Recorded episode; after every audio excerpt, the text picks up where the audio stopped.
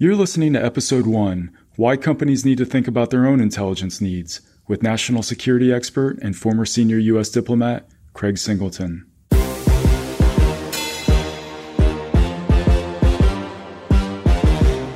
You're listening to The Business of Intelligence, a podcast that explores how intelligence serves decision makers beyond the traditional national security audience. Tune in as we connect with some of the world's leading practitioners working at the intersection of business and risk in order to analyze and discuss the field of private sector intelligence. We'll talk about what's working, what isn't, and how intelligence is helping organizations navigate today's global operating environment.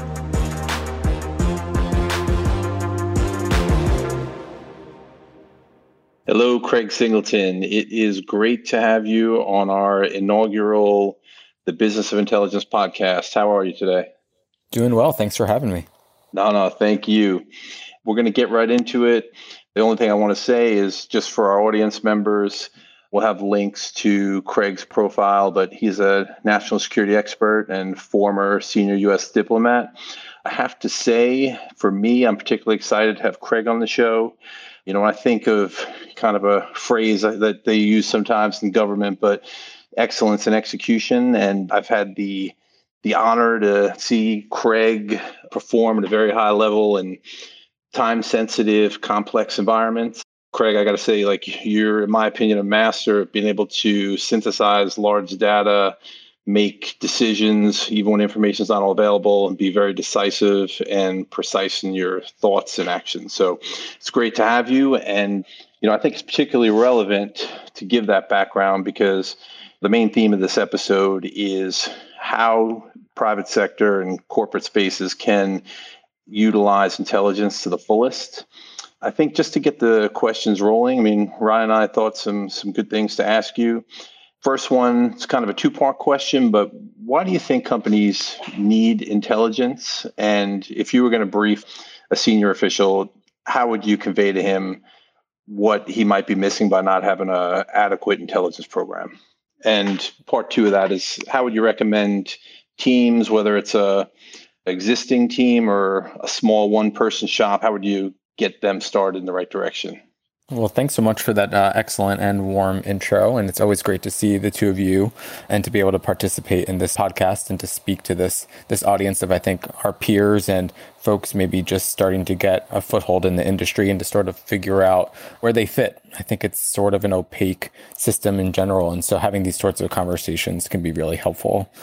I think in this very moment, apart from 9/11, and I think the three of us are all sort of part of that 9/11 generation, that 9/11 cohort. I can't think of a more complex geopolitical moment in the modern era. And it's something that sort of overlaps between the corporate space and what corporations and the private sector are facing from state actors, from non state actors in the physical space as well as the cyberspace. And so I sit back and I look at each sector and we look at the threat emanating from Russia and the threat emanating from China and the threat emanating from terrorism groups in Iran and North Korea. And it's sort of this never ending list of of threats and risks. And in the private sector, you're always looking to mitigate risk. And I think one of the biggest things and one of the biggest challenges perhaps facing the private sector right now, at least in my knowledge and my working with the private sector is risk mitigation means you have to actually come out and speak honestly about your risks. You have to really quantify them and you have to qualify them. And this is really hard because typically, if in a lot of business cultures, you aren't rewarded for saying, here are all of our holes, here are all of our problems, here are all these challenges. And so you are sort of forced to confront your blind spots and these problems. And for a lot of individuals in the corporate world, that is really potentially opening a big can of worms. The good news, I think, though, is that folks with our background sort of approach that challenge with a certain degree of gusto, a, a certain period of intellectual curiosity. It's more of a where do we start to sort of prioritize and sort of unpack a lot of these big concerns. And so if I am a business owner, if I'm a CEO, if I'm a CIO, if I'm sitting somewhere in the C suite, or if I'm working at an entry level role in any company in America right now that has its, uh, has connectivity overseas, I'm seeing risk in front of me on my computer screen. And so I think the value of intelligence is primarily help us quantify and qualify that, let us tell you where we can mitigate it and where you can't eliminate risk. We're going to talk about how we prepare ourselves in a variety of different ways to approach those challenges getting started is always the hardest part. I mean, I always kind of go back to, I think something is sort of cliche. It's like the first step is admitting you have a problem. It's the biggest hurdle for corporate private sector stakeholders. It's increasingly difficult even in the government to sort of say, we have a flashing red light here. We really sort of need to step back and get all of our team together to sort of say and acknowledge that the next step is really identifying that person or that group that's going to sort of take over and have responsibility and to be empowered to do those things. And I think you mentioned something earlier that I think is just really salient, and it's building the right team. It's something that in the government I found increasingly difficult. You sort of inherited teams. There were a lot of people that we worked with in the government that you'd look around the table and say, "How is that person here?" or "How do I how do I get rid of that person?"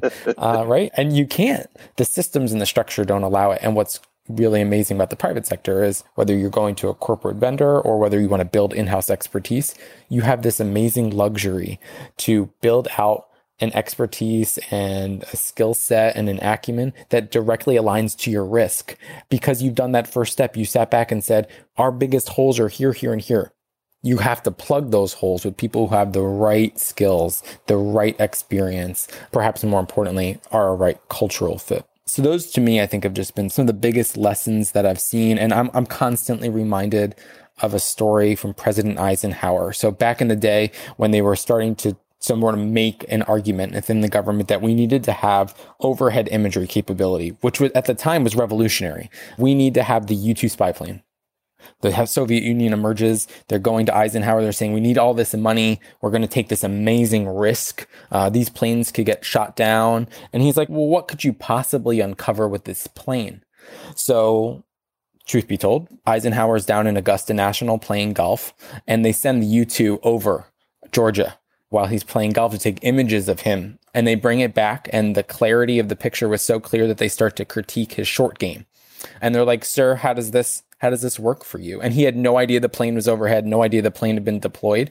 And it's sort of a mindset I think that you can take and approach a CEO or an executive who isn't familiar with intelligence. And even in the case of Eisenhower, extraordinarily competent on intelligence and say, wouldn't you love to know this information before your last meeting? Wouldn't you love to know what the interlocutors of that meeting thought about your interaction? And how are you possibly going to take what the value and the knowledge that you have now and go forward? It's a little vignette but it's something that's sort of I think stuck with me. No, that was definitely powerful. Uh, I mean, I'm, I'm just conjuring the image, and think we've done similar stuff at the tactical level, but you know, in different areas. But that's incredible to hear at a strategic level like that. Not saying, I'm not saying we should spy on no, no, no, no. or anything, but uh, I, caveat. But I do think right, it's a little bit if we take that that approach. I had one quick pivot just because we kind of alluded to some of the not so good thing. But from your optic, what are some things that government does get right that private sector teams could adopt or improve upon? Yeah, is there anything you could think of off the top of your head?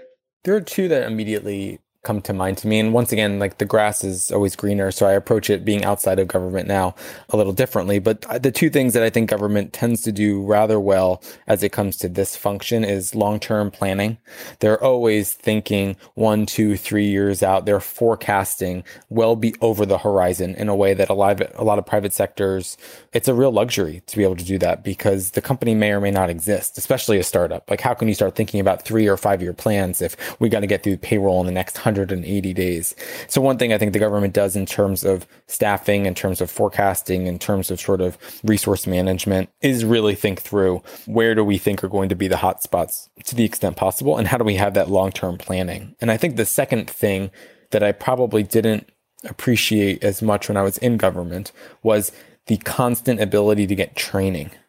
I think it's something that I'm not at least it's been my experience and talking to friends who have also left government, they sort of feel a little bit of a void in that space. You, come out of government and you really do feel like you're a sharpened knife, like you're up to date with with everything that you could possibly have been tasked with doing. You're a subject matter expert on certain fields that you sort of had experience in. And if you sit back and reflect, you sort of say, wow, I came a really long way from the beginning of my career.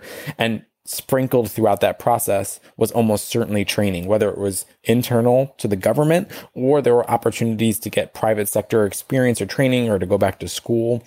I do think this is an area where business executives and business leaders need to really be thinking through, and it doesn't need to be high cost training either. There are so many amazing opportunities that can be done at scale for offices that you want to build up a particular acumen. You really want to train the trainers, if you will, so that you don't have to have these long tail contracts with outsourced providers to, to teach you something. Really invest in your people. And not only does it become like a self I think really like a self fulfilling feedback loop. The officers feel like they're learning something new, they're growing, their company is investing in them, but the company really benefits. It's something that the government, I think, has done a really good job of over time, the military in particular. And I do think it's sort of a lesson going forward. Hey, Craig, this is Ryan. You mentioned the, the word mindset, which I want to come back to in a moment because we had an interesting conversation earlier around the, the concept of mindset. But I want to ask you one quick question before we get to that. And so I know a lot of teams out there that have built in house functions and have started to expand on their expertise. Sometimes there's these perceptions that they have to deal with in the private sector setting. And so, let me just ask you this for any decision makers that might be out there listening, should they automatically equate intelligence to secrets? Why or why not? Because I think there might be this perception that intelligence does equate to secrets. So, w- what would you say to that, or what do you think about that? I mean, I think it, intelligence is sort of in the eye of the beholder a little bit. I've always said, and I think we all kind of agree, you know, intelligence is more of a mindset. It's a curiosity. It's an interest in uncovering the answer to a question that no one else can really get to the bottom of. If they're coming to the intelligence unit of a business or they're coming to an intelligence officer, it's because it's not a simple Google here, right? There's a real, there's a real difficulty in sort of getting to that, that piece of data. And so I, at least in my perspective, it's really important to think through the entire process of getting an answer to a question. Sometimes those answers are proprietary or maybe like using our old parlance secret. But in a lot of cases, they're really not, and they're really hiding in plain sight. And the way that you find them is because you have really well skilled people on your team who know exactly where to look or will talk to people to find where that information is. I think a great example is if you were to talk to a lot of business executives right now, they would say their their number one strategic challenge is understanding China. Whether you're in the government, whether you're in the private sector, wherever you fall, academia, and there's this view that China is opaque and it's extremely difficult to understand not only Chinese culture, but the plans and intentions of the Chinese government and the Chinese commercial space. It just seems overwhelming. And there was probably a time where that was true. But now, more and more, even with digital controls and internet controls in China, a lot of the information that you're looking for can be found is online available. There are millions of ways to decipher and decode the data, to collate the data, to to go through it with language apps. You're not expected to build a, a Mandarin speaking team just to cover those interests, right? And so I think once you immediately accept that, hey, maybe we can get that answer to that question that you're searching for, most business executives start to immediately see value and they start to immediately be like, well, that was something that no one else on my team could get. And that was something that I couldn't myself decipher. So you anticipated my needs and you met them. Uh, and a lot of that just comes down to this mindset of saying, well, if you're coming to me, it must be A, important, and B, you must have been unable to get it any other way. And for an intelligence officer, that's an exciting challenge. And I think if you're looking to hire people for those teams or those roles, when faced with that type of a question should be exhilarating and it should be it should be sort of exciting. I've definitely noticed this paradigm shift and I'm I'm seeing other professionals and practitioners writing about it and talking about it in terms of from secret to the open source and how it's it's just completely changed in terms of what's available to us and there's certainly some out there probably still holding on to that old paradigm of intelligence is not intelligence unless it's secret but that's you know, we're in the midst of this information revolution. We have so much information at our fingertips and it's, it's something that I think has not been lost upon the private sector. It's something as a team you could certainly take advantage of. But you know, just going back to the mindset piece because this this is really fascinating to me, and I would I would love if you could expand on this a little bit. And I think a lot of people would be interested in sort of thinking about this a little bit more. But I mean, number one, what exactly do you mean by developing an intelligence mindset? And then, if you can, I mean, are there any key personality traits or skill sets that you would associate with the intelligence mindset or things that we should have? Sure. I think to your point earlier, and I think it's a great one, intelligence isn't about or an intelligence mindset isn't about how many intel tickets you have. Like the this mindset that we i think typically in the government used to think through like well what compartment are you in or what level of access do you have or you don't know the whole side of the story or there's this other thing you're not seeing. And i think to me one of the things that's been most rewarding about leaving government and starting to engage with other folks who have left either the intelligence community or the foreign service or anything else inside government is how quickly they're able to sit back and say I learned so much in the government of how to think about problems and how to solve problems and how to then produce something that's useful to a US government customer. We think about it in a cyclical fashion from the start, the origination of the question to how am I going to get it to how do I make it useful and how do I relay it to a customer so that it's actionable. And to me, the key trait is curiosity with that, you have to be really true to yourself to say, can I objectively pursue this line of inquiry?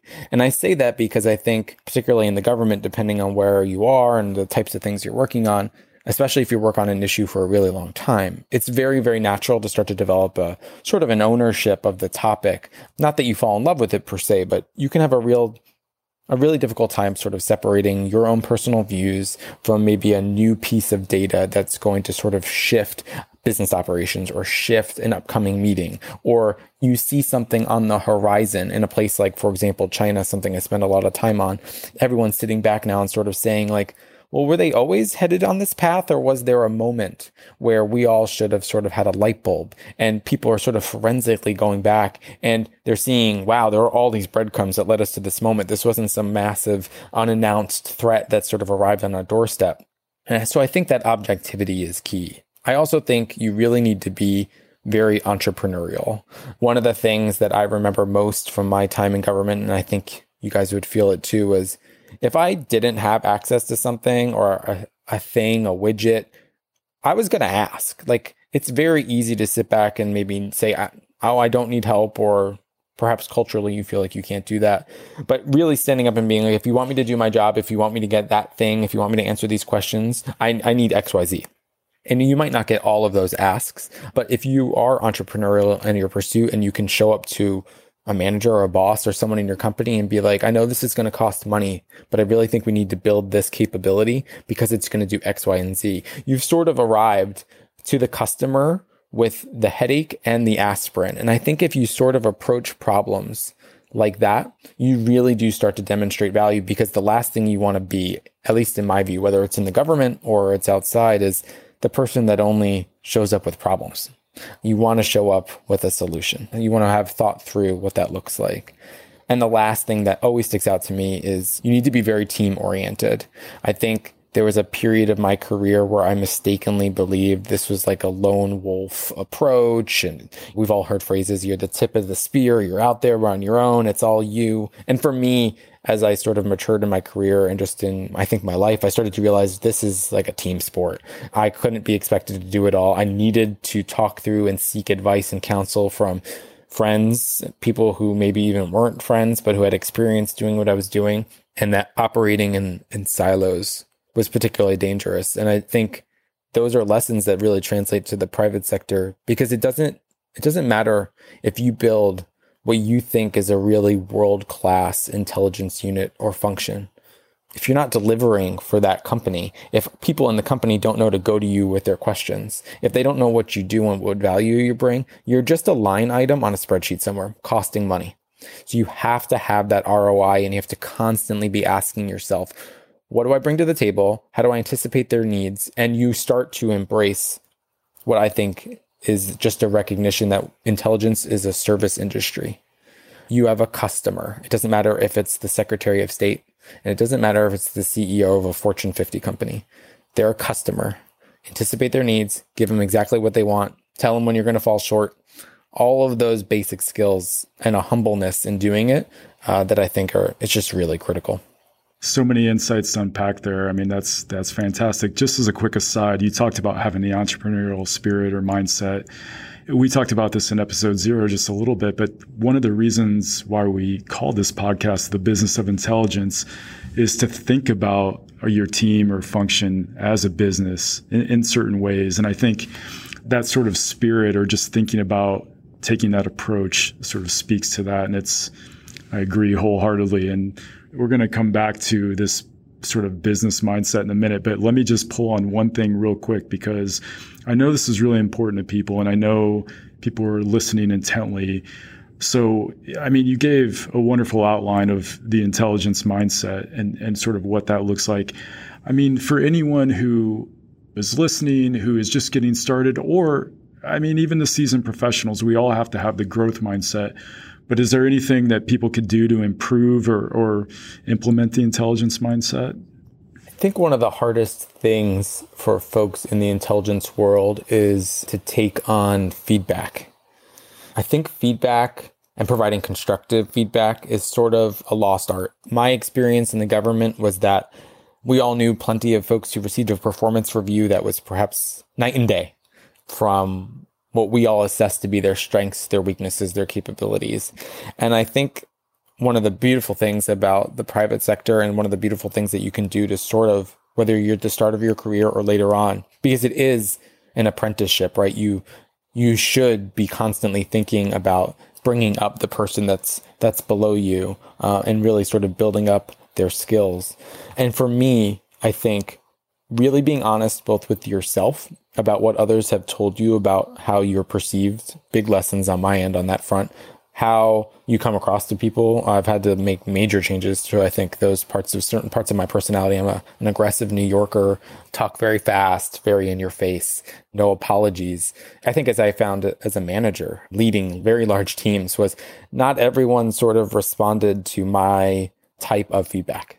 And so those were just little vignettes to me of saying, well, what am I really good at? what if people said, hey, like maybe you need to really soften some edges here or really go deep here? And a lot of my interest and skills and training naturally developed from just a curiosity. There were plenty of times I think when we've all been dropped in countries overseas and maybe they go to you and they're like, guess what? You're the new expert on X topic. And you're like, I remember in, in one assignment I was told, you're the technology guy. And I was like, I don't know how to turn my iPhone on. Like, what are you talking about? Like, I'm the technology guy. What, 5G? What is this? What are you talking about here? And I had to like really very quickly develop a little bit of an acumen there. And there was a part of me that was, as I learned more and more, just curious. And I think not that I would say I'm a tech expert by any stretch of the imagination. And I think we all know Mike Mallard is not a tech expert.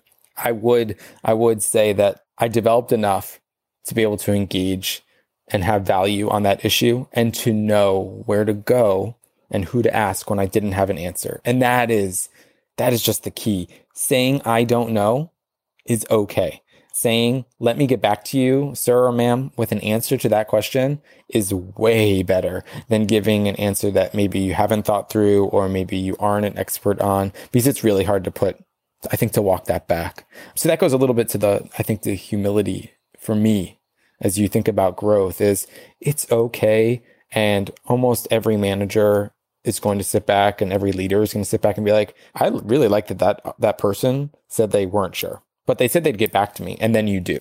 And if you can complete that, that sort of a cycle, I do think once again, it goes back to sort of one of the, your key themes, which is you have to anticipate needs and demonstrate value because in the government, we all do.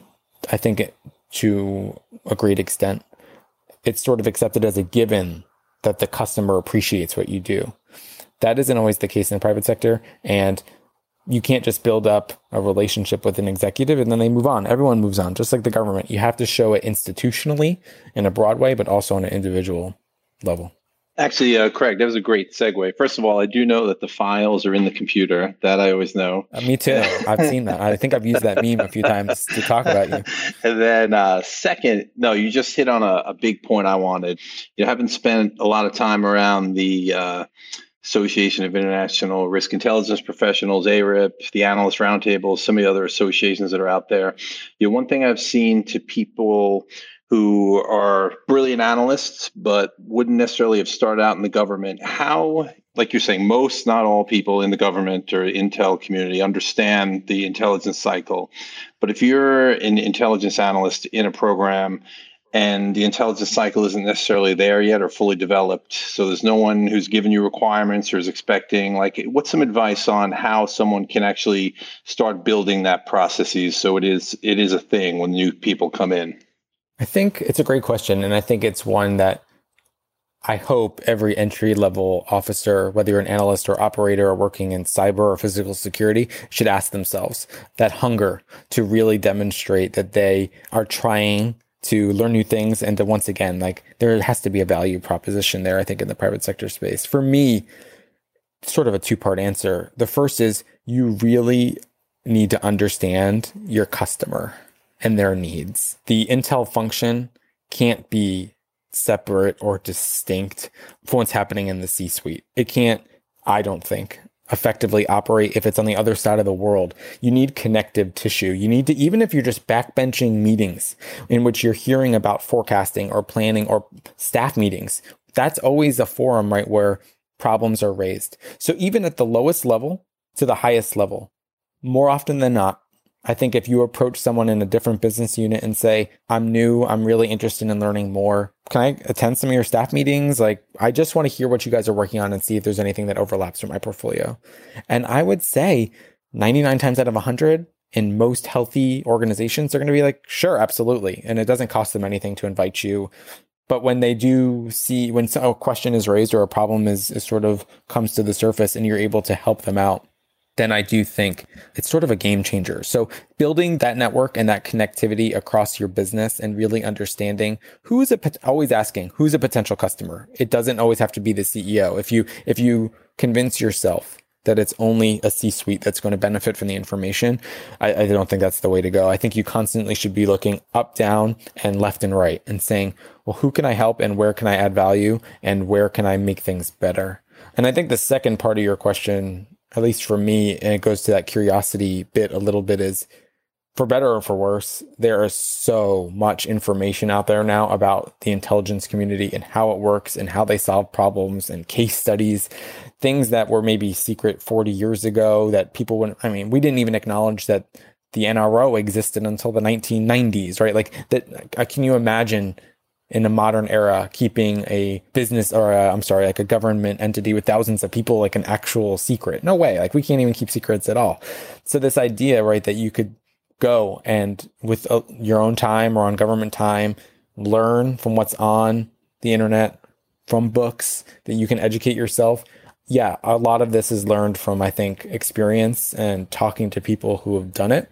But the biggest challenge to breaking into the sector a little bit, I think, is learning some of the lingo. That's something that I think you can you can really learn on your own. But more importantly, the intelligence community should be a guild. I've had lots of people reach out to me. I think we all have who are either in government considering leaving or have left government or maybe in school and are pursuing degrees in this field. And they say, can I get can I buy you a cup of coffee and just pick your brain for 30 minutes? I've never said no. It's 30 minutes, it's a coffee and I've stayed in touch with a lot of those people, helped serve as references for them. And I do think if you you sort of take a collaborative guild approach, you very quickly see return on investment in a way that can pay dividends for for your whole career, especially when in the Intel world, I think we're all used to our phone ringing when there's a problem. And when I have a problem, I want to know who I can call to help me with that problem. And if you operate on an island by yourself, I'm not sure you're really setting yourself up or your business uh, for success. You know, you're talking about demonstrating the value proposition, which I think everyone needs to hear. And it's something that we need to hold close to us and, and just remind ourselves of all time at all times. And, and one of the other themes that I see emerging in what you're saying is really just the idea of identifying your customer, staying connected with your customer and making sure that you serve their needs, which I think is really, really important and something that, that everyone needs to remember. I want to switch gears just a little bit. You also mentioned when you were talking about the intelligence mindset, you talked about how at some point in your career you learned that this was a team sport, which I think is one of those epiphanies that is really valuable and really helpful. And I know I was sitting here sort of shaking my head and I was thinking, well, when you were describing yourself, I would have been happily on your team because you sort of reminded me of, of some of the ways that I would operate. But you talked about it being a team sport. And this is so what I want to ask you next. It's it's on a related note. It's a little bit of a pivot. But another thing that we like to say is that intelligence is a participatory sport or a contact sport in the context of between the producer and the consumer. And so when we say that, when I say intelligence is a participatory sport, what does that mean to you in terms of that relationship between the producer and the consumer, in terms of the importance of staying close to the customer? I think it's vital. I think it's in many ways more important than what you produce. The worst feeling I can imagine for a collector or an analyst is working on a project or digging into an issue and devoting resources to something that no one will ever read. It's an issue that I see so much in the think tank space where I am now, but it's something that I think we've all sort of seen and felt in the government. Very rarely do we sit back and say, does anyone even care? Is anyone reading this, or is this report going into the black hole of the government and it's never to be used again? That is the worst feeling, I think, especially. I think it's regardless of whether you're in the government, maybe there's even a physical security threat. There are a lot of people in this field that are working uh, overseas in places like Africa in the commercial space where there is a real very serious physical threat to what you're doing. And if you're a CEO and you have officers in places like that, you you're responsible for them. And so the idea that people would be engaging in activities or supporting things or producing analysis that no one cares about, no one reads, or no one has value in, to me is sort of like a dagger through the heart. And I think can be a real, really quick way to demoralize up and coming officers in this world. And it's sort of a disservice to now that we're all adults and we own stock and stuff, shareholders who are investing in these companies to say, well, you have the means, resources, and capabilities. What are you not doing? Why are you not addressing these risks? So for me, if you're not building connectivity to that customer with credibility, if they if you don't understand their needs and you can't deliver, if you overpromise and you underdeliver, I think it's really hard to walk back from that. And so if you take a humble servant approach I think, to the intelligence space, whether it's in a government setting or whether it's in a corporate world, there's tremendous value in being able to walk into a room with a leader and saying, you have obviously trust that I can get the answers to what you're seeking. That right away is what you want. And the way to build up that trust, I think, is to really get in their head. The Eisenhower example is a, an interesting one because up until that point, and we were talking about a different time in our country, um, and you're looking at a maybe a corporate space where you can invest new revenue on entity A or entity B, and one of them happens to be an Intel entity and it's up and coming and it's new and it's going to cost a lot of money and we're not sure, or it's entity B and maybe that's a new product line or something else that another person in the bureaucracy is also seeking. You need to fight and show that you should get those resources. It's something in the government that we didn't naturally have to do. You knew your budget three years out. You could plan reasonably years out for what everything was going to cost and what you knew on a particular day in October was going to go right into a bank account that you guys could sort of leverage and make contracts for. And I do think that if you approach intelligence as that service industry model, and if you really do sit back and say, I want to help my team prevent strategic surprise. I want to get ahead of their problems. I want to know where we're at right now and what our problems are. And in some fields, like cyber, as we watch these ransomware attacks, it's sort of frustrating because I think a lot of folks in that field and a lot of CIOs have been saying for years, we have major problems here, guys. And truth be told, a lot of companies spent millions and in some cases, tens of millions of dollars on very sophisticated IT gear and systems, only to be befuddled by these sort of ransomware attacks. And I do think what it does is, you know, these incidents as they increase, and these are the ones we know about, sort of raise the bar and the requirement that you have a personal relationship with your customer and that they understand intelligence is about managing risk. We'll never get to zero. If you're talking to me, it's because we're never going to get to zero. So let's get that number, that risk quotient, as small as humanly possible. Let's think through and game out what we would do if things go bad. And this is where I think, for example, in the think tank space, we're constantly wargaming with companies and with the government.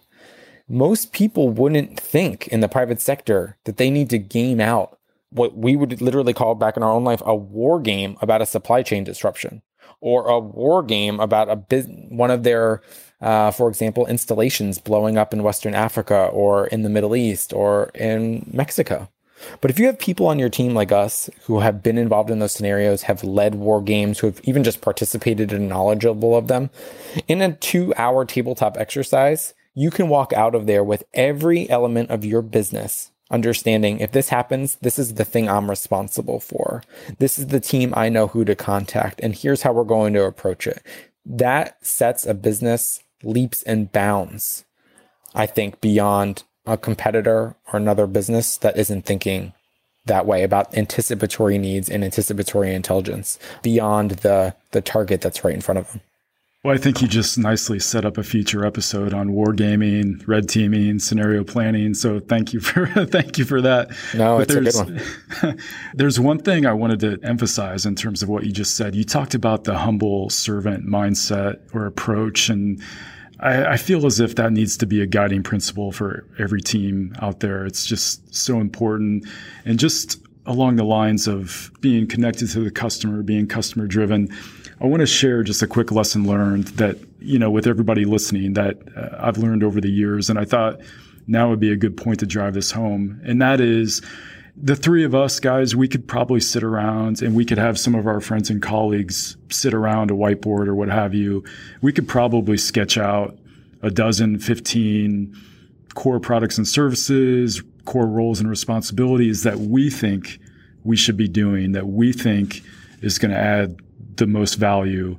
But the truth is, maybe only two or three or four of them, and that's um, that's just arbitrary numbers, but maybe only a handful of those are really important to the customer.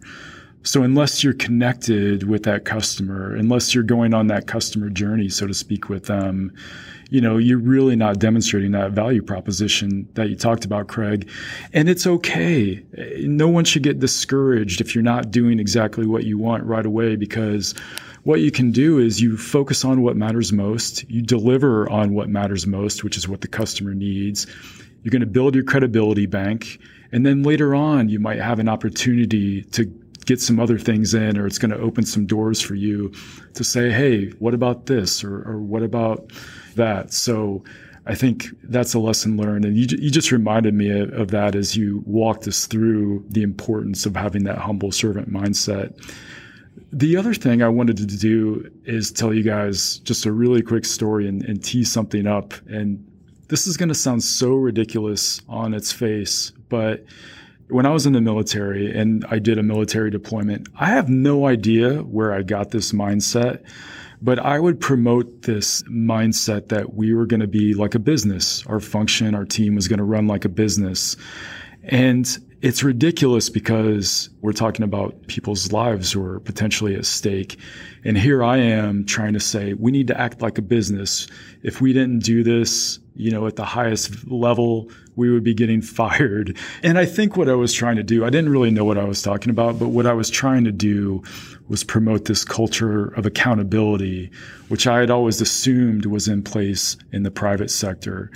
And ultimately, at the end of the day, we were just trying to drive this culture of demonstrating value again. So, Craig, I mean, you've woven these lessons throughout this conversation, I think, on the value proposition. But if we could just maybe, I don't know if you wanted to highlight one or two things just to reiterate this. What do you think is the best way to demonstrate value to a business as an intelligence function or intelligence professional? I think to me, and you raise a great point, and I love it. And it's that I think sometimes we will not allow good enough when we're we're constantly striving for perfection when we're building out these units. To your point, do we need to hire 10 or 15 people right out of the gate and do we need to have all of these different skill sets? And I think one of the things that one of the lessons I've always sort of taken is if your approach is very tailored, then you're probably going to develop specialty and you can start somewhere really, really small. And I think to your point, you can't take on everything all at once, even massive companies with lots of people. It comes sort of a real quick stand, I think, to sort of take on too many different lines of effort on too many different complex issues, especially if you're really at a point where you are attempting to justify your existence or thinking about, as we all just experienced over the last year, companies going through where do we make a cut? You want to make yourself so invaluable that they can't even conceive. You're, you're not even on a list somewhere. It's like, oh, of course we need that unit. What are you crazy? And this is the whole reason that we have these people on board is to help us manage risk during times like this. And good companies sat back during this period and I think really assessed and said, I can't lose that skill. It's like losing muscle memory. It's really hard to recruit new people. It's really hard to train them. It's really hard to find people for our culture. And part of that, I think, is when you can tailor your product to the executive leadership or to teams, and you're creative and entrepreneurial in doing that, you will see ROI and you will see actually a feedback loop. And by that, I mean, maybe, for example, I've been in a corporate setting where I had a corporate client that I was working with directly engaging with the C suite on some risk management in East Asia.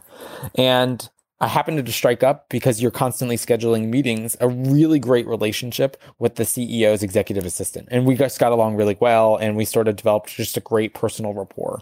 And I started to realize that I didn't really have a very good sense of what was like the upcoming meeting schedule, for example, for the CEO in the area that I worked. And sort of the intellectual curiosity on my side was, hey, would you ask the CEO if you'd be willing to share some of the dates that you have coming up for big meetings. And it was out of scope actually for what I was working on. But as I started to see, oh, well, they have a really big trip coming up to Asia Pacific soon, and I can see who they're meeting with.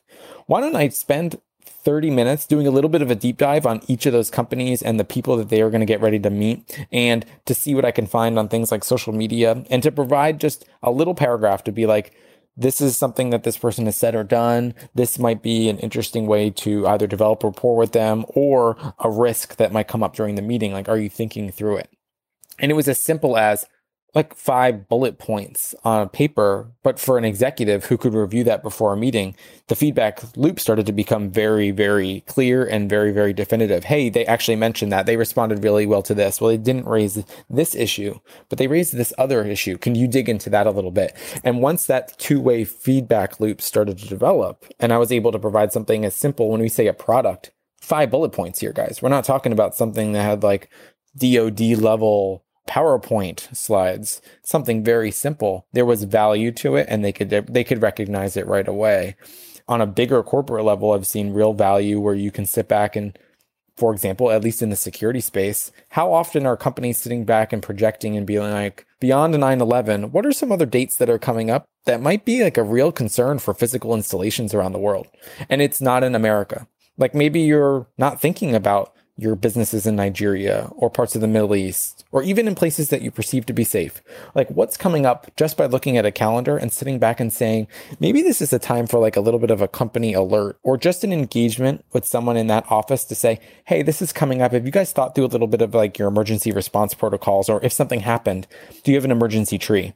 Like how would you communicate with your officers? And how would you ensure the safety of the work environment itself if you had to leave really fast? All of these things that i think are very natural to us because in the government you are trained for them and you test that and probe that all the time.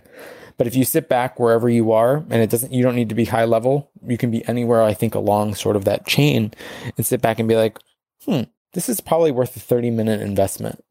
And i do think that those little breadcrumbs of products and tailored support can lead to big enterprise level products that other executives hear through word of mouth. Hey, Mike. Hey, Ryan, I got this meeting coming up too. Can you help me? And the second that happens, you're off to the races. And I do think that's exciting for an intelligence professional because you want to, once again, not produce something that's going to sit in a hard drive somewhere. And B, the business executives, you want them to know who to call when they've got a problem, and you want that person to be you. That was great. Yeah, well, yeah, said. I was going to say great info and uh, a, good segue. We've we've to uh, cross functionality. We've kind of talked around it throughout the meeting. You made uh, great points. What advice or perspective can you give on the importance of cross functionality? And you know, for example, let's say at the start of the global war on terrorism, there was a lot of disparity between the operational units and intelligence units, between HUMINT and SIGINT, between analysts and operators, where, you know, I think over the years we evolved into, you know, whether it's team of teams and task force in Iraq or other locations and interagency cooperation, like what kind of advice can you give? Because, you know, I think in certain elements in the private sector, there's still the aspect of well you know that person's an analyst that person's a executive protection officer that person's a risk management or cyber like what, what's some what's some uh, points you can make on that on how how we can improve ourselves in that area yeah no it's a great one and i i wish after the devastation of 9-11 and dozens of other events that have occurred since then that you would you would not see these silos of excellence, as I used to call them, operating throughout the government, where the left hand isn't talking to the right hand. And in the government, it can be as counterproductive and self defeating as the person who sits next to you. You have no idea what they're really working on. And I think that more and more, to your point, Mike, we're starting to see this idea that you can maintain specialty in your area of work without losing, and you don't lose anything by engaging and sharing knowledge and insight with other folks in your team and building when you sit back and you have a meeting that's coming up or you have something an important product that you sort of take a step back and say more people is probably better than too few people and it would be better to invite more folks to that meeting or that engagement or that product and maybe checking with everyone afterwards and being like, do you think this is going to be a, a, meaningful use of your time? I wanted you here because you bring X to the table. And having more voices at the table can, I think, often be really, really important. And often I've been in scenarios, very high level scenarios, when it was the most junior person in the room who was viewing a problem differently. Now, I'm not saying every idea is going to be like a golden nugget here, but creating a culture where that young person can sit back and be like, have we ever thought this might be a stupid question, but have we ever thought about X? And you will have experiences in your career where everyone looks around and says, never thought of that. Or the response I like the most is, that'll never work. And I used to look around and be like, prove me wrong. Spend a little time on this. And more often than not, I was just really surprised with the ideas that came my way. I do think the key to a lot of this, though, is actually building personal relationships with other people. Even in government, when you might be switching tours every every from every 60 days sometimes to 2 or 3 years. Building personal relationships with people in your office, as simple as a coffee or getting to know someone, can pay major major dividends. One of the challenges I encountered sort of in my career was I thought that all everyone in this world had to be an extrovert. I really thought that you had to be out there schmoozing all the time and really be very, very extroverted. And I happen to be pretty introverted. I used to get exhausted from all of the events that we had to do or all the meetings we had to do. I would come home and crash. Like my wife would, would be like, I know not to talk to him for an hour after he gets home because he needs to go sit in, sit in his room and read or just decompress. And I think for me, if you can understand the people on your team and you can just get to know them a little bit, you don't have to be best friends you don't have to be like them. You don't have to want to spend your private time with them. But understanding their skills and capabilities because you've had a few conversations is what is actually going to be the return because you're going to need them for something. You can use them for something. They can use you for something. It becomes self reinforcing. The hard part, especially over the last year, right, where we're all sort of disconnected and separated, is reaching out to people, especially new people on your team and being like, hey, tell me about yourself. It's as simple as that. It sounds so simple. And I have found that it is one of the hardest uh, things for someone in the intelligence world, a, a discipline that is sort of uh, lost and something that we all sort of forget as we're so focused on the mission. So I think if you invest in those relationships and you talk to people and you sort of demystify to your point, Ryan, like not everyone who works in the intelligence community has got like an M4 strapped on their back and is scary. If you have no experience in this field and you are at a business, you wouldn't even know what Intel brings to bear. You think it's something totally different. I mean, a lot of people's minds immediately go to like the physical security space, critically important. There's a lot more to it. The physical, I think Intel space only functions if you have connectivity with these other business units. And I think if you engage with people throughout the organization uh, throughout that enterprise, the more people you touch and the more people you win over, very quickly people start to say, well, hey, I wonder if I call Ryan, I wonder if he knows the answer. And I think it's just a great way to start to develop a relationship that's a two way dialogue. Yeah, so well said. I think, I mean, if I were to sum that up, I think relationships and developing relationships are, are simply the cornerstone of what is and what we've said is a customer driven industry or field, really. So, no, that's that's fantastic. And listen, we get we're going to ask you a couple more questions before we get to the rapid fire, which should be fun because this is obviously the first time we've ever done this. And, and Mike, I'll let you do that rapid fire piece. But just a couple quick questions just to wrap up a couple of things. So, you know, we've been talking for a while now about how companies need to think about their own intel needs. And I think it's really important for us to acknowledge that there are some new functions out there. There are some resource strapped functions out there that maybe don't have a lot of people or just additional resources at their disposal. So, is there a way for a team to find a force multiplier, so to speak, in terms of assisting their efforts, expanding their capabilities when they don't have a lot of headcount, particularly maybe external resources. Did you have any thoughts on that? How could we tap in, or how could teams tap into the expertise of, let's say, external networks, for example? Yeah, no, it's a great question. And I think as the number of risks multiply, companies and managers are constantly forced to ask themselves where can I get the answer to this question? And I do think one of the big challenges is actually stepping back and you almost have to whiteboard it and say, for this particular question, who are all the people out there who would possibly know this? And do I have any connectivity to these people and where do they operate? You do not have to build an in house capability for everything. I mean, maybe at the biggest companies and the most well resourced companies, you can really get away with it. But on niche products, and even as a starting point to trying to show proof of concept, whether you go to a private vendor out there, and there are lots of companies who do great risk management and due diligence, or increasingly, I think just being in the think tank space, I've been amazed to see how many corporate entities approach us at the think tank world and in academia, where I also work, and they say, well, you guys are the experts on China's military modernization.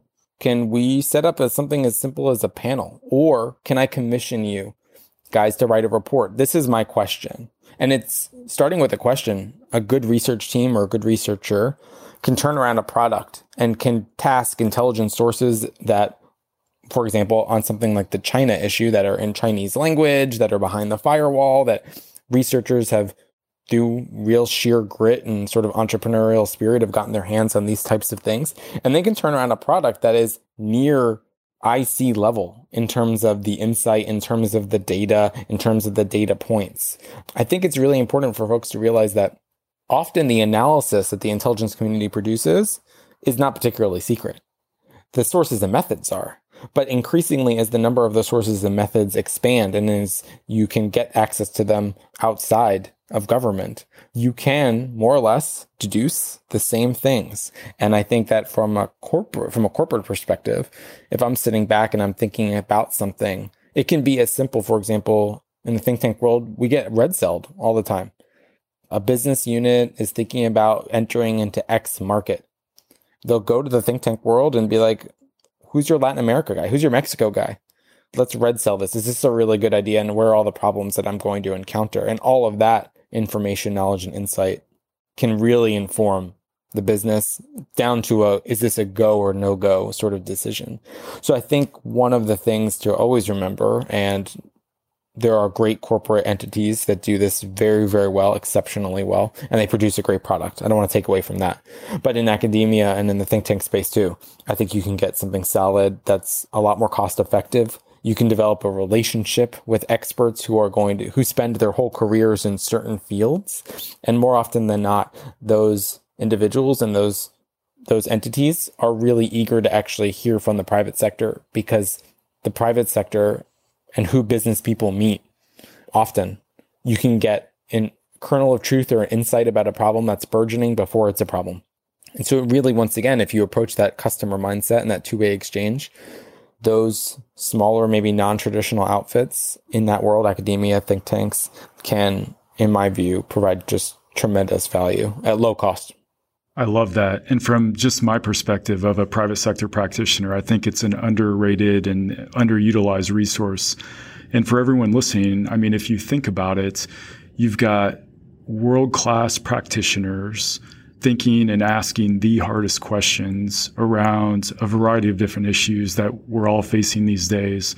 Along those lines, just as an internal team, if you're thinking about what are those potential issues that you could face and asking those questions and then trying to match expertise, external expertise with those so you know where to go, I think is really, really great advice.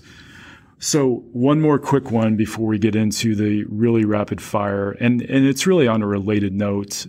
You know, when we started this, we obviously wanted to delve into and explore just this idea of the private sector intelligence world, what teams are doing, what are they doing well, what can we improve.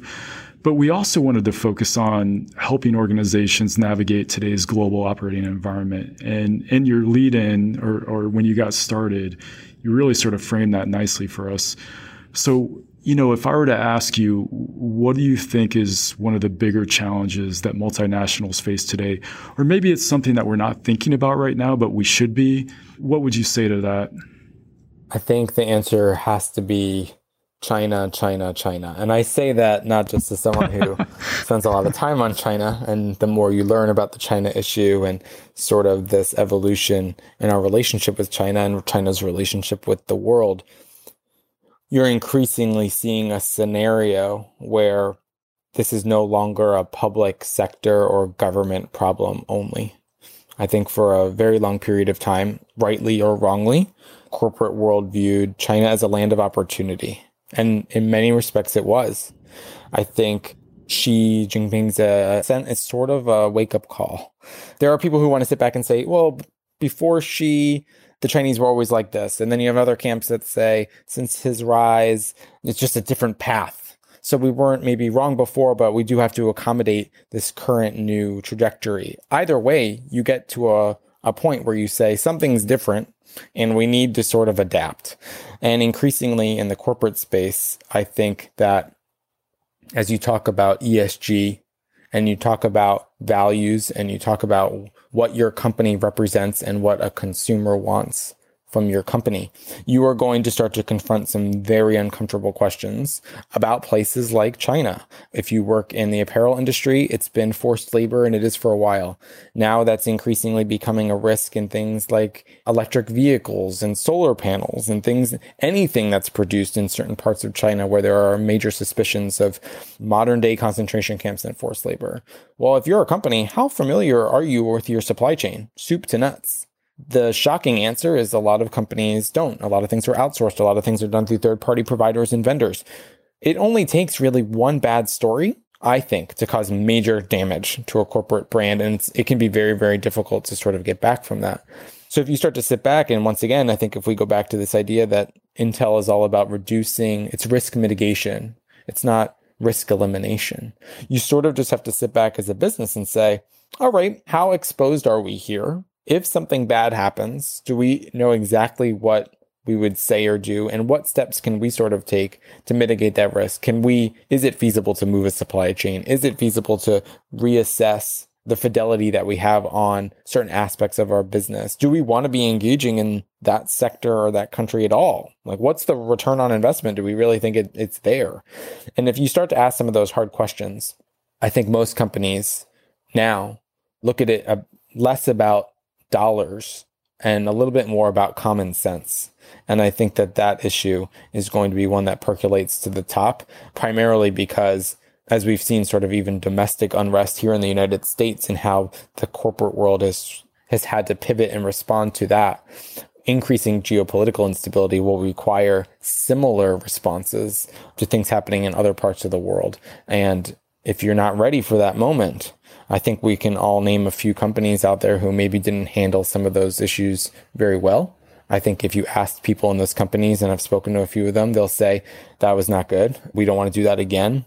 How do we not do that? Well, you prepare, you get ahead of it, you war game, you tabletop, you talk to people, and you be honest about your risks. And so, China to me, I think, just as the world's manufacturing center and what everything that China represents, particularly even in finance. More and more people in Washington are looking at this. And if people in DC are looking at it, you better get ready if you're in the corporate space. So, number one, I know everyone's just listening. We're on audio. You can't see us, but Michael and I were sitting here nodding our heads, taking notes. Number two, Craig, if if we could ever have you back, there's so much to unpack there. We need to do an episode on this because I feel like there was so much packed in, into that just alone. But thanks for that perspective. I know a lot of people are going to appreciate it. So, Michael, do you want to transition into rapid fire and, and take us home? yeah, no, as a, absolutely. As a, as a fellow New Yorker, I'd like to really throw some difficult and shameful questions at Craig, but for our audience and consistency, we're gonna we're gonna ask someone's. You know, I think the key point is to learn a little more about you, Craig, but also just to share some common thoughts within the context of the topics we're talking about. First question is what's your favorite place in the world and why? And it could be as simple as the cafe across the street or it could be somewhere you like traveling or somewhere where you just had monumental career or personal place or action.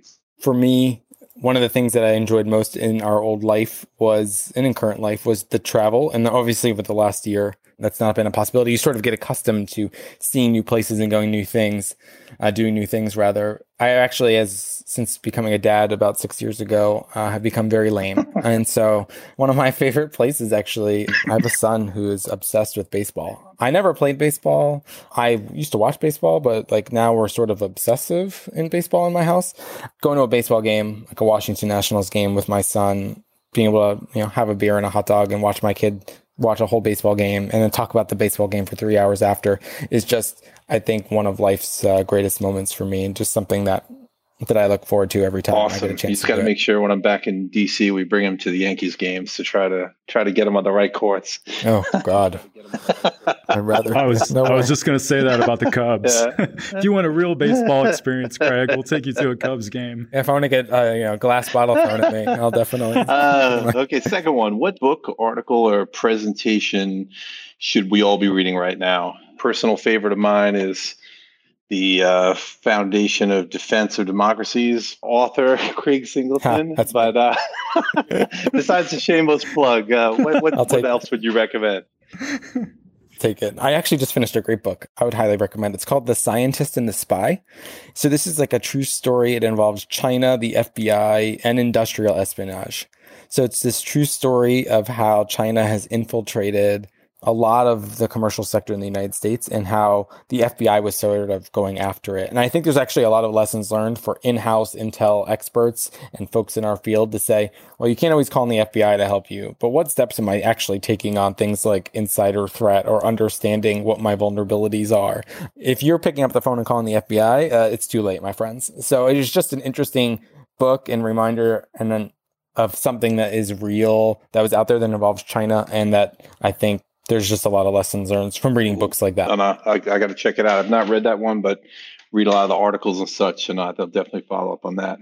I got one here that Ryan requested I elaborate on a bit, but what was an unknown unknown you've encountered in your career or lately? And for example, let's say a global pandemic hitting, but so don't use that one, but just something. oh, you took my something uh, of that ilk where you've experienced personally and just some advice for people on how to I think you kind of hit on that in some of your red teaming and wargaming, but you know, if you want to double tap that, but just ways where people can understand how to prevent being caught flat footed from that. Oh man, COVID would have been a great answer there. I think this last year has been just illuminating to figure out things that you never thought you would be doing and how loud your spouse or you talk on Skype calls and how their voice goes up 45 decibels when you're when you're in the same room having a voice call. Um, it's amazing. that was an unknown unknown for me for sure. Actually, this is going to sound so lame. The importance of really comfortable footwear, and I say this I know very seriously. I think we all served in places like Iraq and Afghanistan, and I do recall one time where I was smart on this. Took a bad bad fall, twisted my ankle pretty badly in a place that I really didn't want to be in. And it was a constant reminder to me of something just very simple of not only just being aware of your surroundings, but constantly thinking like what could go wrong in this thing. Wargaming in my mind a little bit what it would look like and i should have known better and i in retrospect now sort of have like a nervous tick anytime my family and i go hiking or anywhere. It's like hey do you have water? Do you have sunscreen? Do you have like an energy bar? We have a little go bag in our car sort of building out from that because i think for me murphy's law great example I mean, it can always happen. It happens to everybody. Hey uh, knowing what you know now what piece of advice would you give your former self if you were just starting out? Pace yourself this is a marathon, not a sprint. I look back in my early 20s. I think we all sort of do. I'm like envious of the amount of energy that we all had back then. And there were trade offs. There were key trade offs in our personal lives and how much time we spent with loved ones, including loved ones who are no longer with us. I think that there's a real pressure at the beginning of everyone's career to go big, big, big, to take on more and more and more. And it's been at least my experience in our world that burnout rates are exceptionally high, exceptionally common. We don't all like talking about them, but if you run too hot too fast for too long, eventually it'll catch up with you. So figure out for you what it is that helps you relax? Is it exercise? A few years ago, I uh, my wife turned me on to meditating. I never, I'm like seriously like the last guy in the world I ever thought would be like on a Headspace app meditating for 20 minutes a day. But I got to tell you, I feel clear. I feel relaxed after. I feel focused. It's something that I never expected. Something that like I mentioned to like my family from like New York and they look at me like I'm crazy and have three heads. And I'm like, you should really try it. I'm not saying do yoga, but like start somewhere. Figure out for you how do you decompress and how do you recharge and be honest with yourself about what that is.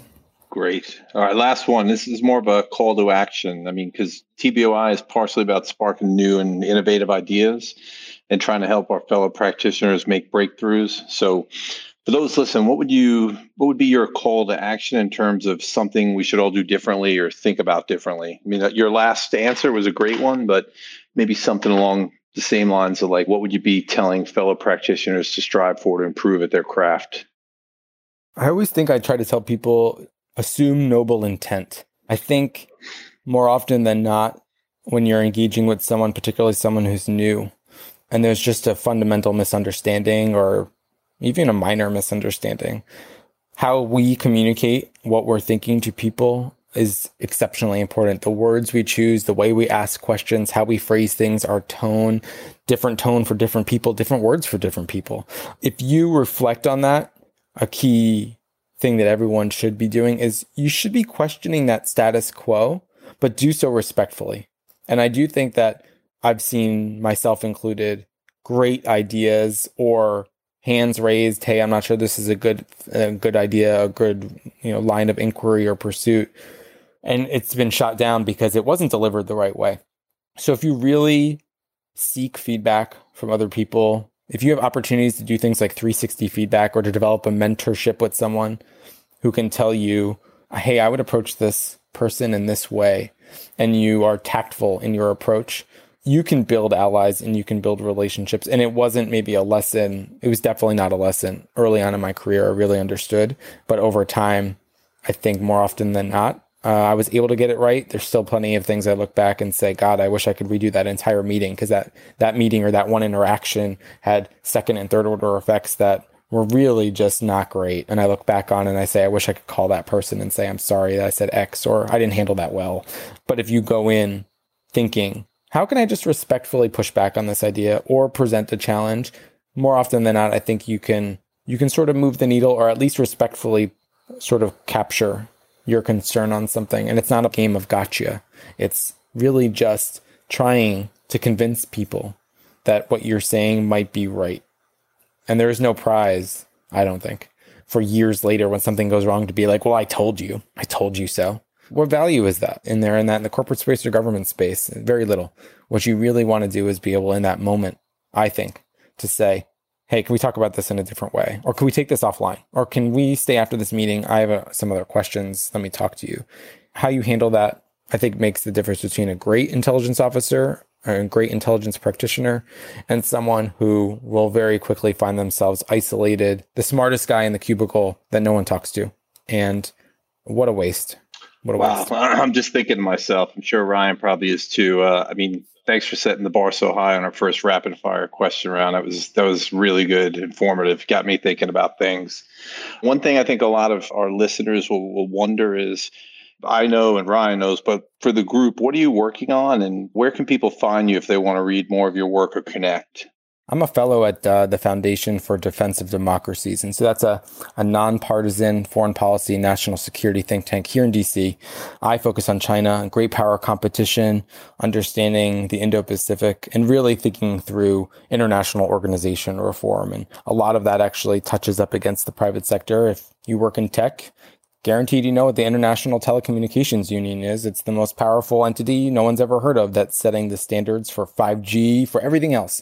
Those are all issues that we sort of look at in the think tank space. We engage on research, but we also talk to folks in government, executive, and legislative branch and propose new ideas. Here are things that we can do differently. Here's a problem that we, and here's how we see it. And I think that for me, it's been really interesting to be policy prescriptive, right? Because we're not used to that in the Intel space. And it's something that people leaving government as you work to the corporate sector, when your CEO asks you, well, what should we do about it? You better have an answer. And in the Intel world, we were sort of supposed to sit back and be like, well, sir, here's the policymaker, or here's the analyst, or here's this other person. And it's been an interesting ride to sort of be able to to wear both hats. All right. Wow. Great. Well, uh, yeah, I mean, I, I can't say enough about how great that was. Ryan, any final inputs you want to put out there? No, I would I would just agree. We are so grateful for your time. We know how valuable your time is. My my head is spinning right now because I was even as you were talking, I was just sort of taking mental notes and, and thinking about all these lessons and insights. And I'm really glad you were able to share them with everyone listening. So thanks again. We really appreciate it that wraps up episode number one, everyone. So thank you for your time and attention. Thanks for listening. And until next time, we'll talk to you soon. Bye, everyone.